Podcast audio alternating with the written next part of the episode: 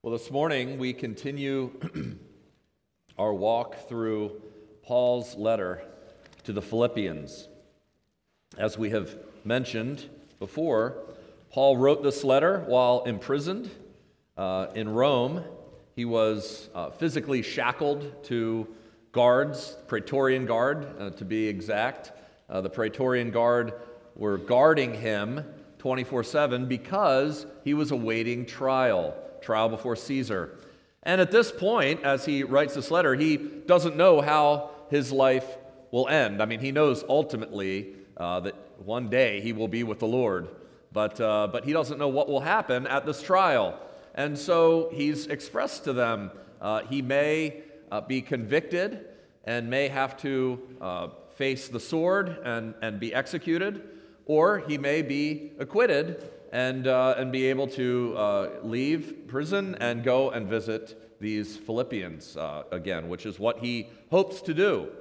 And so he's been uh, speaking to them about this, about his impending uh, release from prison, whether again through death and immediately being with the Lord or coming to see them again. And if you go back in, uh, in the book of Philippians, in this letter, he's talking about that from verses 20 to 26. He's in, in chapter 1. He's talking about this uh, death or release. And then, as we mentioned, beginning in chapter 1, verse 27, he encourages them look, he says, whether I come to see you or, or whether I am executed, uh, I just want to stress this one thing to you. And the one thing that he stresses there is only let your manner of life be worthy of the gospel of Christ, so that whether I'm come and see you or I'm absent, I might hear of this walk of yours. And then from basically chapter 1, verse 28, all the way through today's uh, passage, he expounds upon what that means. What does it mean to live your life in a manner worthy of the gospel of Jesus Christ? What we see at the very end of our passage today, which is verses 17 and 18, is that he kind of returns briefly to the idea that he might be executed. If you look at verse 17, chapter 2, verse 17, he says, Look, even if I am to be poured out as a drink offering upon the sacrificial offer, offer, uh, offering of your faith. So, what he's talking about there is he's now going back to what he had been talking about. I may end up dying. I may end up receiving a bloody execution. Uh, but even so, I rejoice. So that's kind of where we are now in the letter. And so, where, what we're going to be focusing on today is the follow up to what he said last week and what we read uh, in, in verses 12 and 13. He's just told them, Therefore, my beloved, as, as you have always obeyed, so now, not only as in my presence, but much more in my absence, work out your own salvation with fear and trembling. He's again, it's, it's, it's yet saying again, live, uh, live your life in a manner worthy of the gospel of Christ. He's already talked about various ways they are to do that, and today he's going to get into some specifics of how uh, they work out their salvation with fear and trembling. So, our passage today is Philippians chapter 2, verses 14 through 18. And as always, I encourage you this morning to open your Bible and follow along as I read and keep it open as I uh, go through the passage because we'll be looking at specific words. If you don't have a Bible with you but would like to follow along, you'll find a Bible in the seat in front of you. Uh, and on that Bible, you'll find our passage on uh, page 981. It says this Do all things without grumbling or disputing that you may be blameless and innocent, children of God without blemish, in the midst of a crooked and twisted generation, among whom you shine as lights in the world, holding fast to the word of life, so that in the day of Christ I may be proud that I did not run in vain or labor in vain. Even if I am to be poured out as a drink offering upon the sacrificial offering of your faith, I am glad and rejoice with you all. Likewise, you also should be glad and rejoice with me. So, as I said, verses 17 and 18, he kind of it's almost like wrapping up uh, the discussion of he may die, he may be executed.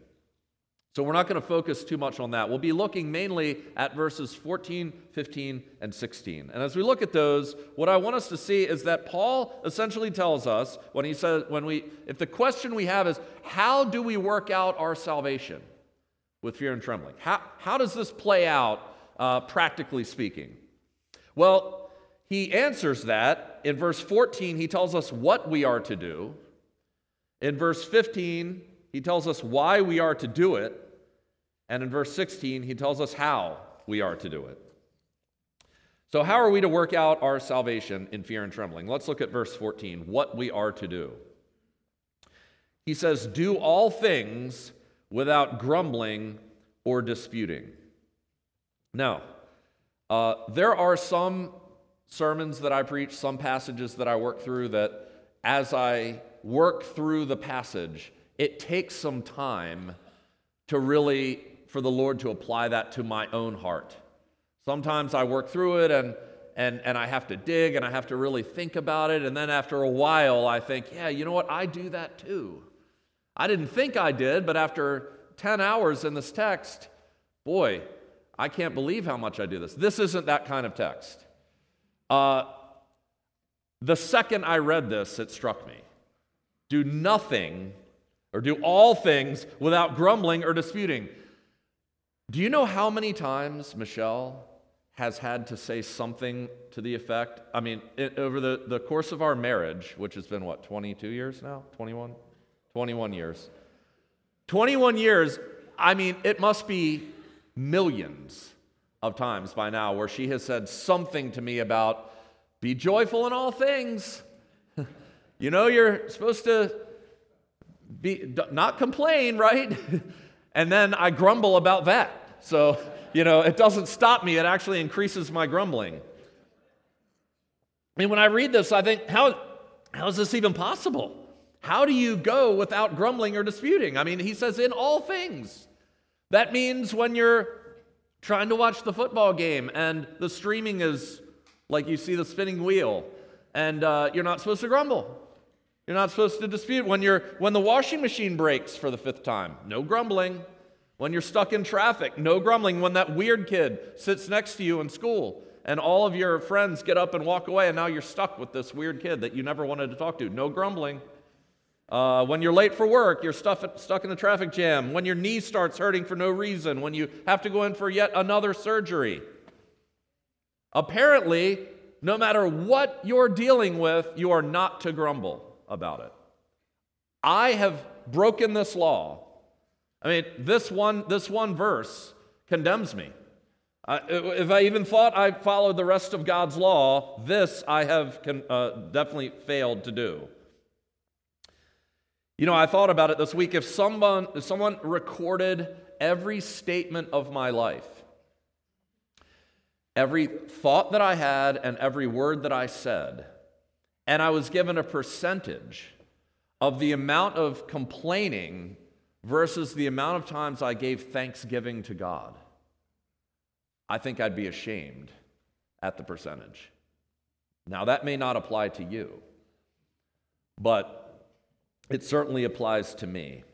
Now, what does Paul mean here? Before we, you know, start thinking wrong things about this, what does he mean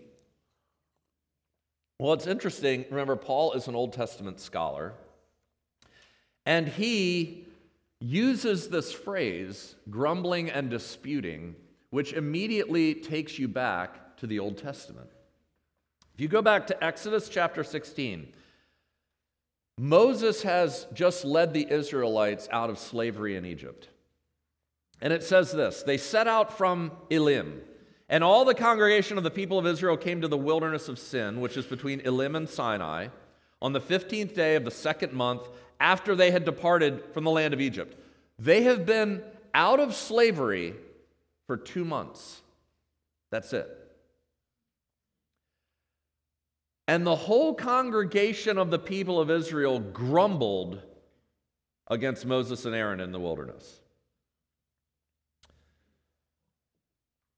And the people of Israel said to them, Listen to this. Would that we had died by the hand of the Lord in the land of Egypt, where we sat by the meat pots and ate bread to the full, and you've brought us out into this wilderness to kill this whole assembly with hunger. Think about this. Two months since they were enslaved in Egypt. Now, how are they reflecting and remembering back on that time? The way they're describing it here, it sounds like a never ending feast at Fogo de Chao or something like that. It sounds like the greatest time they've ever had in their life. We ate to the full the meat pots in Egypt, and you've brought us out here. Now, is that the way it really was? Well, you go back and you, you read about what it really was like, and it says this in Exodus uh, they set, Pharaoh set taskmasters over the people of Israel to afflict them with heavy burdens. They built for Pharaoh store cities, Pithom and Ramses, but the more they were oppressed, the more they multiplied and they spread abroad, and the Egyptians were in dread of the people of Israel. So they ruthlessly made the people of Israel work as slaves. They made their lives bitter with hard service and mortar and brick and all kinds of work in the field. In all of their work, they ruthlessly made them work as slaves. Look, look at the repetition there of how horrible their life was when they were in Egypt.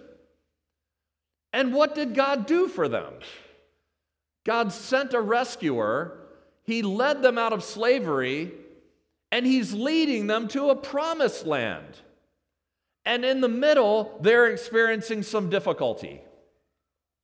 So, what do they do? They begin to grumble and they begin to say that they were better off in slavery than dealing with what they're dealing with in the wilderness. How does the Lord respond? Now you can imagine.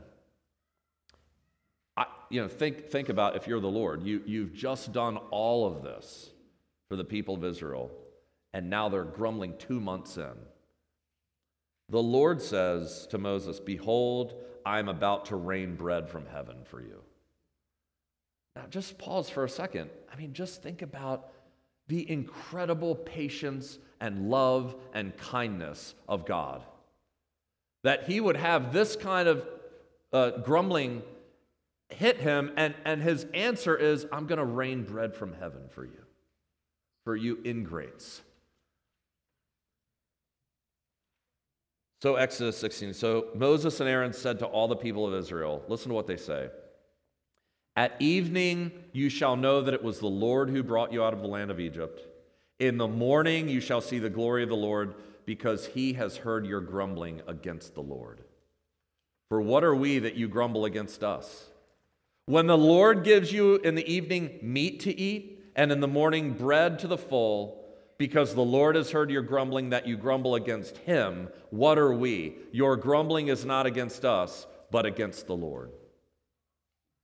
See, the people turned to Moses and Aaron and said, We were better off, in, better off in Egypt. But Moses said, Your fight and your grumbling is not with me, it's with the Lord. That's who you're grumbling against. The one who rescued them from their bondage, the one who rescued them from their misery, the one who is leading them to the promised land, and the one who, in the midst of this wilderness, is providing daily for them. He's the one that they're grumbling against.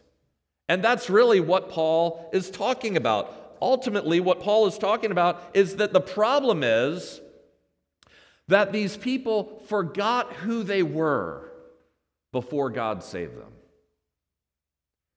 They forgot who they were before God saved them. They forgot what they were owed before God saved them. And they forgot the gift that they're getting despite what they should have gotten.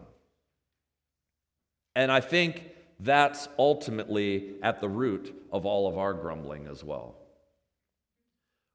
Why, why do we grumble? Why do I get a bad attitude and start complaining about all of these things in this world that happen to me that Paul calls light and momentary afflictions? And really, when I think about my life compared to the, so many people in this world, they really are light and momentary. There's really not that much to them. Why am I doing that? Why am I getting upset at all? Well, if I think about it really down deep, It's the fact that I'm forgetting who I was before the Lord rescued me.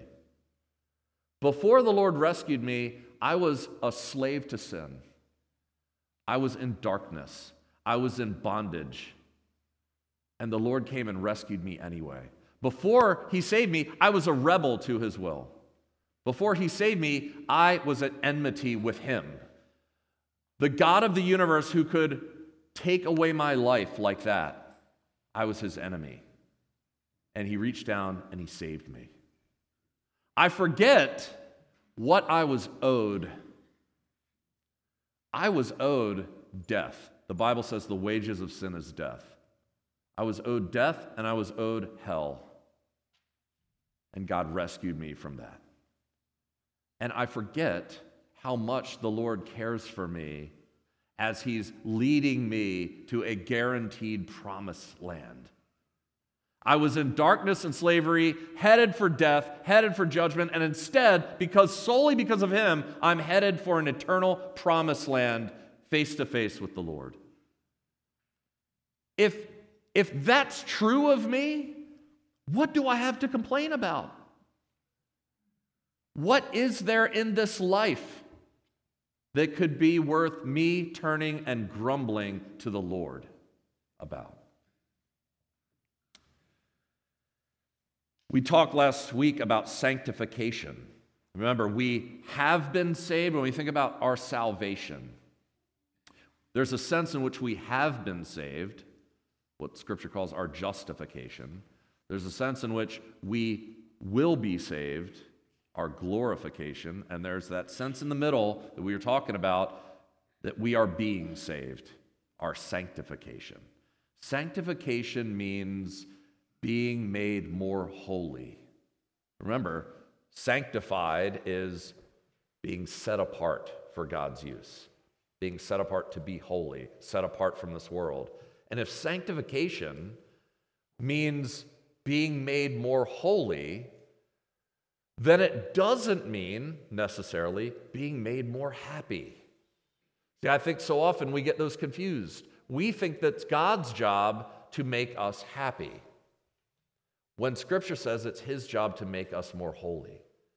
And whatever it takes to make us more like Him, to make us more like Christ, to make us more set apart, is what He will use in our life.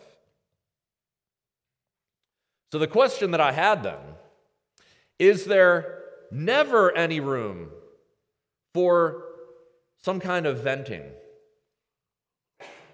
Is there no place for sharing difficult? Because sometimes that's what I get when I get frustrated with Michelle, sometimes I think, well, what you're telling me to do is pretend, is slap a smile. I'm, I'm really upset by this thing, and you want me to just kind of like pretend I'm happy and just act and really lie uh, about how I feel. So, how do we, if we're not to grumble, is there a way that we can share what we're upset about? I think there is. As I thought about it this week, I think the important thing is that when we share what we're upset about, we have to be careful about the people that we share the things we're upset about with. We need to share those things not with people who will encourage us in our grumbling. We need to share those things with those who will help us be more Christ like. In other words, we, I think, are really good at seeking out people that are going to placate us and encourage us in the things that we don't like. It's a lot of fun. It's a lot more fun to go to somebody and say, I am ticked off at this, aren't you? Yeah, I am too. Good. Let's be ticked off together. That's fun. That's fun to do. It's a lot less fun to go and say, you know, brother, this thing is really bothering me, and I probably shouldn't be so upset about it. Can you tell me where I'm going wrong here? You try to help me to understand maybe what God is doing in my life. That's a much better, that's the way to go. Uh, you think about uh, what God says in, or what, what you see people do in the Psalms. People go to God and they say, Lord, I feel like you've put me here. Lord, I'm coming to you because I need to understand why you're doing this to me. That's not grumbling, right? That, that's recognizing God is sovereign over my life and He's done this and I'm struggling with this. Lord, help me to understand. I get together with, um, with a particular uh, member of the church once a month. We try to get together. And he'll tell you if you talk to him, I'm not going to say who it is, but uh, he'll say that every time he and I get together, that week is usually kind of a, the hardest week of the month for either one of us. It's amazing. When we get together, the, the amount of things that have happened to us that week, sometimes that day, before we get together. Uh, it, it's, it's unbelievable. I mean, it, it, sometimes he'll share with me what's going on. I think, I, don't, I can't believe like all five of those things happened to you this week. We share what we're upset about, we share what we're struggling with, but it never stops there. The reason it's so good to get together with this brother is because when we share with each other what we're struggling with and what, what has happened to us this week, we talk about what God is doing in this. What do you think God is trying to teach us in all of this? What lesson did God have for us? How is God at work? In other words, we aren't grumbling and complaining. Or even if we begin with grumbling and complaining, we don't end there. We always turn to God's word. Well, Paul says, don't dispute either. Well, again, I read that and I said, wait, isn't there room for some kind of debate? I mean, after all, didn't Paul stand up to Peter and challenge him? Aren't we called to challenge one another? Aren't we called to, to debate people apologetically, to stand up for the faith? Yes, we're called to do all of those things. But it's interesting that word dispute. If we look in the New Testament, specifically in Paul's letter to the Romans, we find him using that word, that exact word, again. And here I think we have an example of what not to do.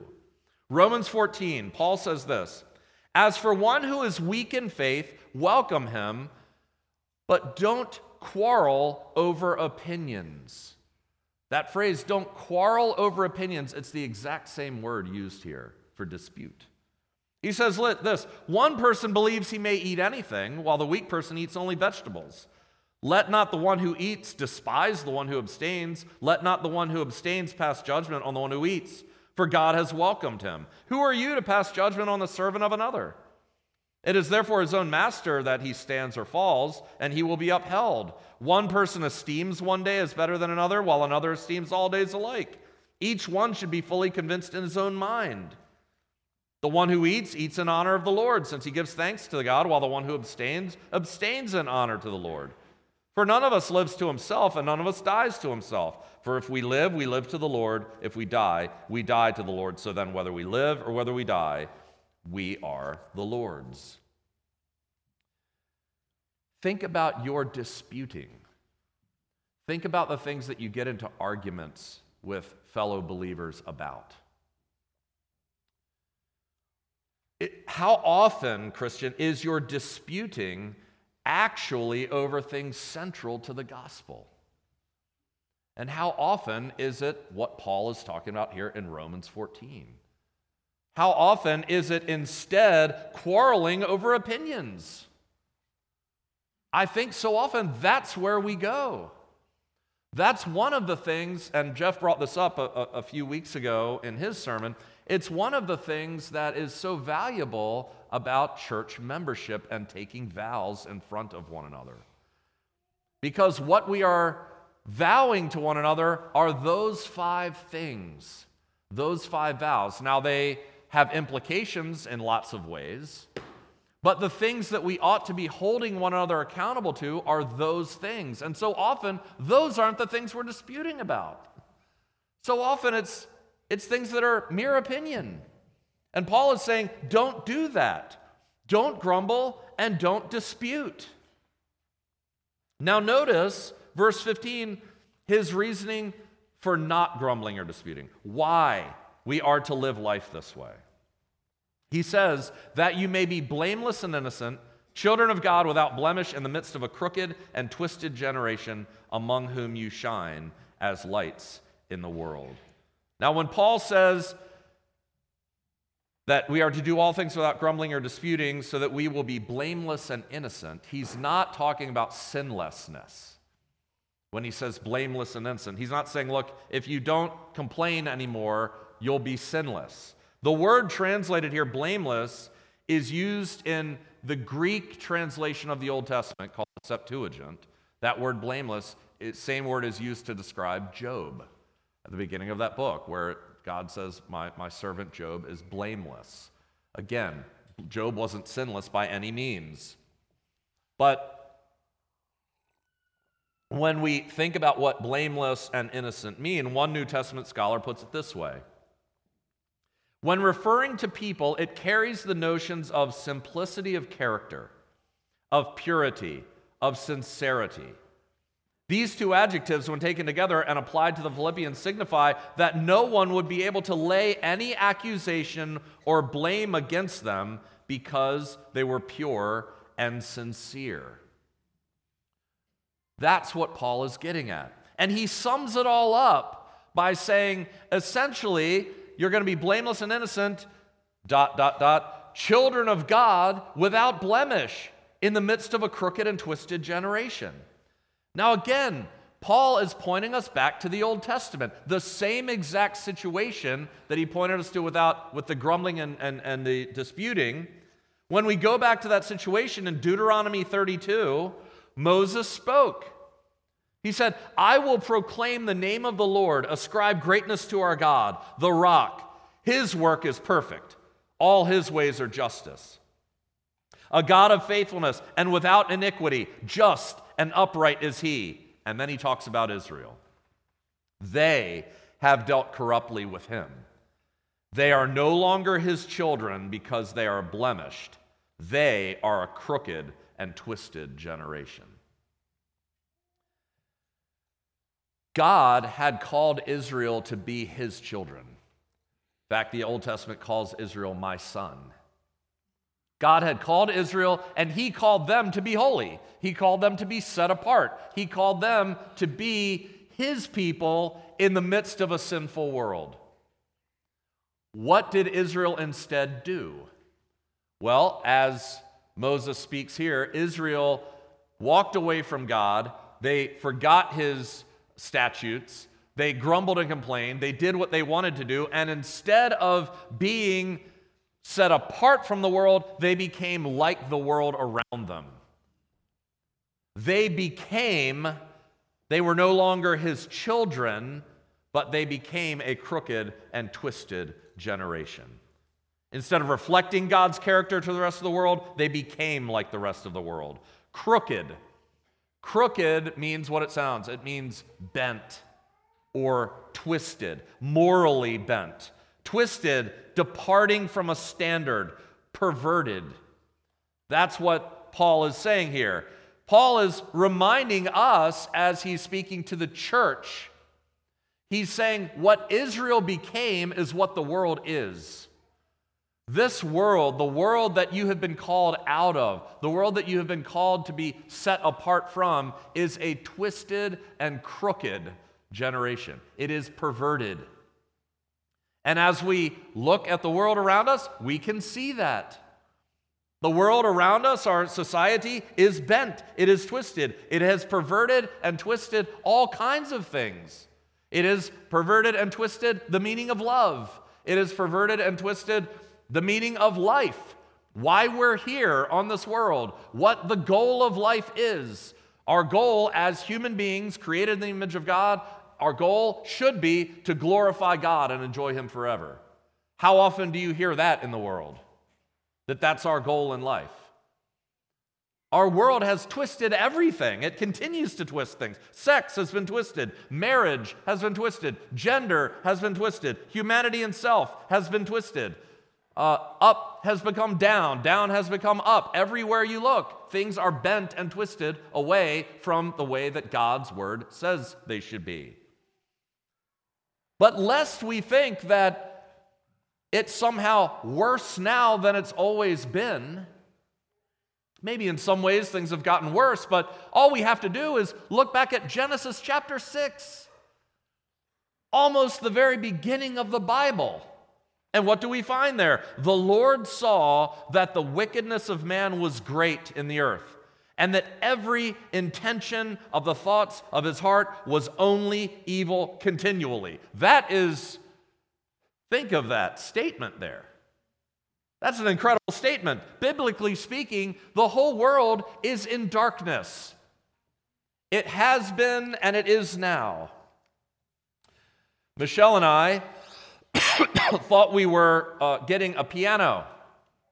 Michelle has been wanting, probably since we got married, uh, and, and a, a, real uh, acoustic upright piano.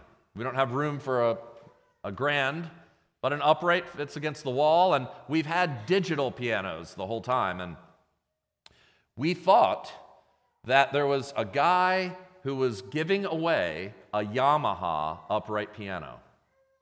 He advertised for it. Uh, he said, Look, I'm an old guy, I'm deaf. Uh, it was my wife's, and I'd love to just give it to somebody who will give it a good home. The only thing you'll have to do is pay for shipping. There were pictures of this piano, uh, an email. We communicated with the guy back and forth. He even said, Oh, I you're a music, you're a piano teacher, and you've got kids and they all play. Oh, wonderful. Just send me pictures of them playing when, they, when you get the piano, and that'll be payment enough for me. We couldn't wait to get this piano for Christmas. So we paid for the shipping. The shipping was either going to be $500 for two weeks of shipping, uh, like $1,000 to get it in a week, and like $1,500 to get it in two days. So we paid the $500 to get it in two weeks, and it turned out to be a scam. So no piano, and we're out $500. But when I thought about the amount of effort that this guy put into stealing money from people, I, how crazy is that? That shows you how dark and twisted this world is. This guy could have used all of that ingenuity and, and, and all of the work. I don't know how many hours, I mean, to actually act and go back and forth and act like you're an old man who wants pictures. The other day, Michelle and I were trying to, uh, well, really, Michelle more than I, trying to get my dad signed up for, uh, switch over his uh, uh wireless uh, from, from uh, T Mobile to something else. And here we were, the three of us standing around in a circle, and the team and the new person's talking on the phone and asking some question about my dad, and he's answering, and we're all answering, and we're saying, Yes, this is my dad. Yes, he's saying, Yes, this is me. And she said, I still need some kind of security code that I supposedly sent you.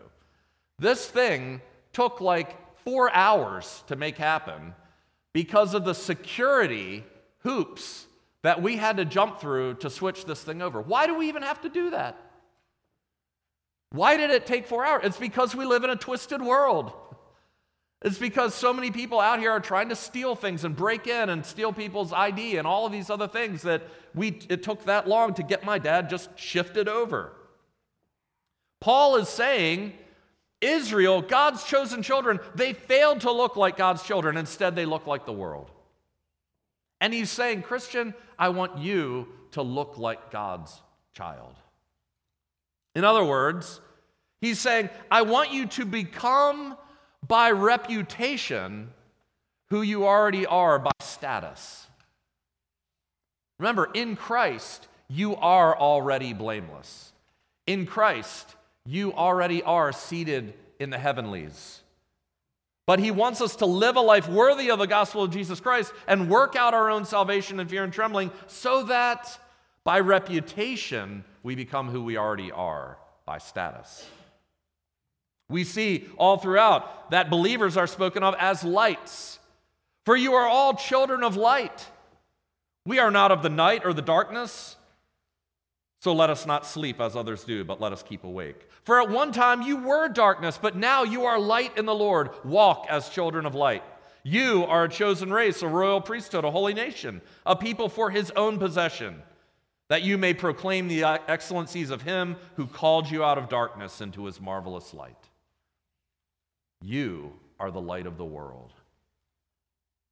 A city set on a hill cannot be hidden, nor do people light a lamp and put it under a basket, but on a stand, and it gives light to all the house. In the same way, let your light shine before others, that they may see your good works and give glory to your Father who is in heaven. Christian, you have been rescued from darkness and you've been brought into the light. So live as someone who's in the light. Walk in the light. My dad calls it being a living light. I shared that in Sunday school, uh, but um, I was a valet uh, as a roughly 21 year old. And at that time, the Lord was really growing me in my faith, and I was listening to uh, all kinds of Christian tapes every day and reading my Bible every day. And unbeknownst to me, there was a guy working with me who was observing me every day, seeing if I would uh, be who I, who, who I claimed. I was claiming to be a Christian. He knew I was a Christian. I said I was a Christian. I told him I read the Bible. Uh, and he was waiting for me to uh, essentially show my true colors. He was waiting for me to just one day go out and party with the rest of them. He, he knew it was going to happen. I didn't know he was watching me. It wasn't until about nine years later that I had preached a sermon in a church, and this couple came up to me, and both of them were crying, the mother especially. I didn't know who they were. She, they both walked up and hugged me. And the mom said, I want to thank you for what you did for my son. And I said, Who is your son? And she said, My son worked with you. He was valet parking cars with you nine years ago, and he watched you. He had fallen away from the faith, he had rejected his faith. And because you lived the faith, he's now a Christian and he credits it to you. I had no idea. I didn't know this was going on. And yet, all along, he was watching me. We can be a living light, but only if we walk as children of the light. How do we do this? Verse 16 holding fast to the word of life, so that in the day of Christ I may be proud that I did not run in vain or labor in vain. We can walk as children of the light, we can live this way if we hold fast to this word of life. How did the world get so twisted in the first place? What happened to the world? Well, it got so twisted because of a twisting that happened at the very beginning. If you go back to the fall, it was Satan who twisted the word of life. It was Satan who was more crafty than any other beast of the field. And he said to the woman, Did God actually say? You shall not eat of any tree of the garden. The woman said, Well, we may eat of the fruit of the trees of the garden, but God said, You shall not eat of the tree in the midst of the garden. Neither shall you touch it, lest you die. But the serpent said to the woman, You will not surely die.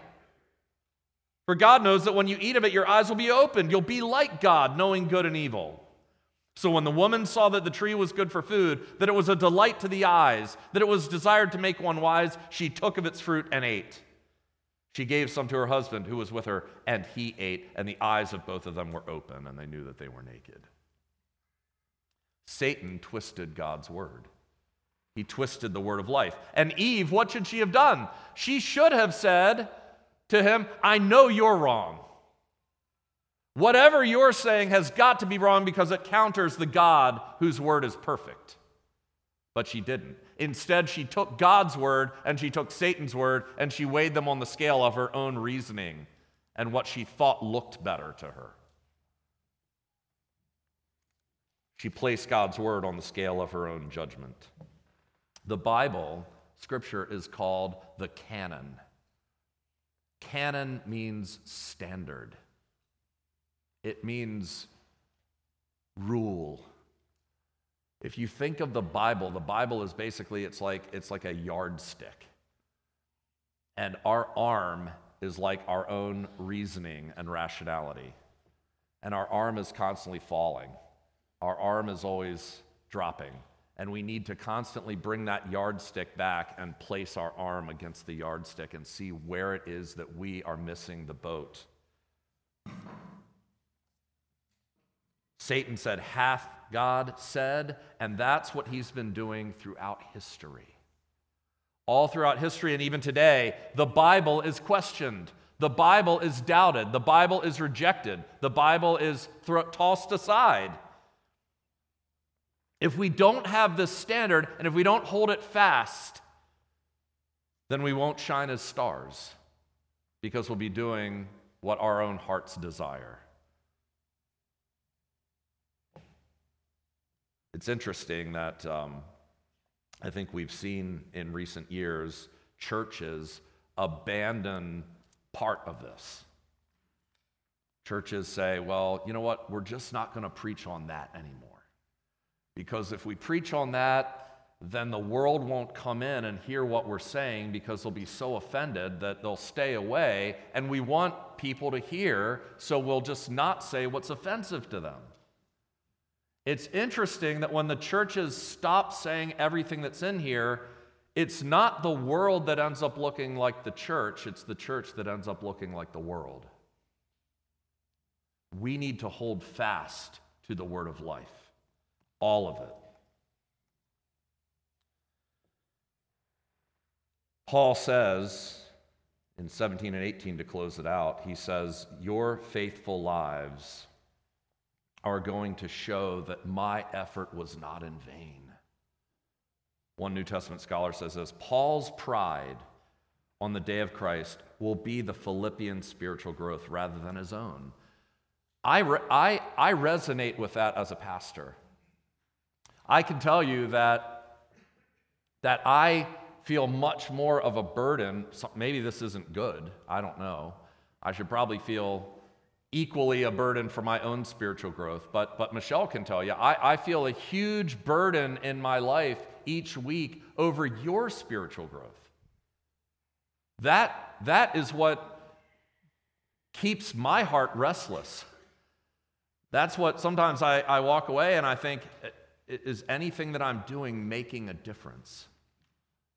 That's what Paul is saying. Even if I'm poured out as a drink offering upon the sacrificial offering of your faith, I am glad and rejoice with you all. Likewise, you should be glad and rejoice with me. This drink offering that Paul is saying, I might be poured out as a drink offering. The drink offering was a libation that was poured out in addition to the burnt offering. So there was an offering that was burned, and then as eh, even pouring even more of yourself out, you'd, you'd offer this drink offering and, and pour some wine or something out on top of the burnt offering. Paul is saying, look, if what I've taught you leads to your spiritual growth, if it leads to you living as lights in the world, then I don't care if I die. I don't care if my life is poured out as an offering because it will be worth it. Paul is saying, I, my job down here is to give my all for Christ. And if in, in giving my all, if it means your growth, then I'm happy. And you should rejoice as well. Notice how he calls their life of faith a sacrificial offering. Christian, I know because I've been there. I'm still there in a way, but, but definitely when I was working out in the world, I know when I was a student in high school, when I was a student in college, at a secular college, I know how hard it is to be a living light in the world. Paul says it's a sacrifice, it's a sacrificial life.